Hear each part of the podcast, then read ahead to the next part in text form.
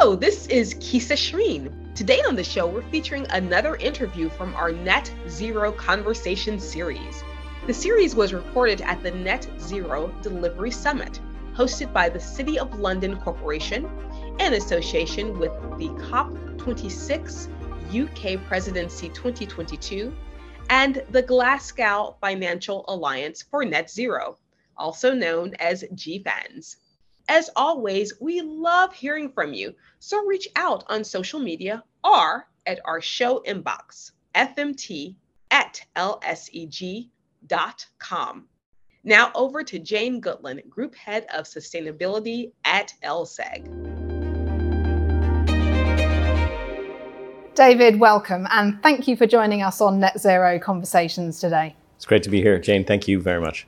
So, the finance sector made some really big pledges back in uh, last year at COP26. The question that we all have, though, is, is how do we really start to change those pledges into plans and plans into action? So, you're absolutely right. Some significant pledges, some significant commitments at COP26 in terms of phasing down coal, uh, in terms of a number of other things, in terms of really the role of finance. Uh, it was known as the first finance COP, and I think that's legitimate and uh, a pretty significant engagement by the financial sector, and a real follow up in terms of uh, the commitment that we've seen since then. So, to your point of taking uh, pledges and turning them into plans, taking the plans and turning them into actions, we are seeing that. And I'm seeing that, for example, in GFANZ, which made a big, significant appearance at, uh, at Glasgow and then we've had a number of work streams ongoing since then. I'm uh, involved in co leading the real economy transition work stream, but there are a number of other work streams that are really trying to get into, I'll say, the, uh, some of the details and some of the nitty gritty of uh, determining standards, determining particular issues that we can work through and where we can make progress. And these are all some challenging issues, and there are no easy answers. But mm. uh, we are seeing some real progress. And then we're also seeing some progress in terms of the behavior of companies, corporates, uh, asset managers, asset owners, and the financial sector more broadly. So it feels like we're making progress. Now, um, carbon markets, an interesting part of the of the market. We've got compliance markets in some parts of the, the world. What's the role of voluntary carbon markets, do you think, as we move to a more sustainable economy? So, voluntary carbon markets do have a role to play. It is not a substitute for decarbonization. But we will get to a point, and in many ways, there are opportunities to exercise this now, where there are, there are aspects of the world that we cannot decarbonize. Uh, so, if we can create through voluntary carbon markets uh, a market that allows the raising of capital to finance projects that will help mitigate carbon emissions, that is valuable mm-hmm. uh, in and of itself. It is also a way of raising capital to allocate to these mitigation projects in uh, number emerging markets, developing markets, where there is a huge opportunity with the availability of capital to drive uh, reduction of carbon emissions. Mm-hmm. And so I do think significant opportunity for voluntary carbon markets the London Stock Exchange at Glasgow announced our plans to build and launch a voluntary carbon market. This morning, we issued a public uh, market consultation around the market rules that we have set up for that. So, making good progress there uh, and looking forward to uh, that launch uh, of the market in the coming months and then using the capital raised on that market to finance these mitigation projects. I think it'll be very useful. Yeah, that seems like a really tangible kind of deliverable of, of, of some of the change. When we think about kind of the, the policy environment that we're operating in, can you talk to me a little bit about what you think that policymakers around the world should be doing to create the environment within which investors, other financial institutions, and the real economy companies can really start to accelerate this transitions because we need the right policy environment, right? Mm-hmm. So in some ways, there's this sense that we've made a lot of progress in terms of, for example, uh, disclosure of emissions. But the work we've done, the research our team has done, shows that 42% of large caps and mid caps globally have not disclosed their scope one, scope two emissions.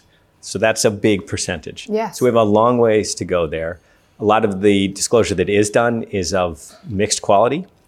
And then we've also done some research through uh, our index business, FTSE Russell, that uh, where there are disclosure gaps, uh, investors make estimates. And mm. a large percentage of the time, they're way off in terms of those estimates. So we have a real issue here in terms of disclosure. Uh, in terms of the quality of disclosure, and then in terms of what happens when we don't have the disclosure. Mm-hmm. So that is a, an obvious area, an obvious opportunity for uh, the regulators to step in, and this is on a global basis uh, to really mandate frameworks for disclosure, mm-hmm. sustainability disclosure. Should be aligned with TCFD and ISSB. I think we also have an opportunity for governments to uh, and regulators to require the disclosure of the breakdown of, of green and non-green revenues yeah. so that investors have the information to allocate capital where they want to allocate capital and then the final aspect, well, there'll certainly be more, but another aspect of this is the mandating of uh, climate transition plans. Mm-hmm. And we're seeing that here in the UK, where uh, we and others are working with the Transition Plans Task Force. Uh, but mandated transition plans uh, that are public are coming. At LSEG, we made ours public a couple months ago and had our shareholders vote on it at our AGM. And I think that is something that it's great for companies to do even before it becomes mandated. Yeah. But uh, governments should mandate that as well because we need to have an understanding of how companies are going to uh, drive towards this transition.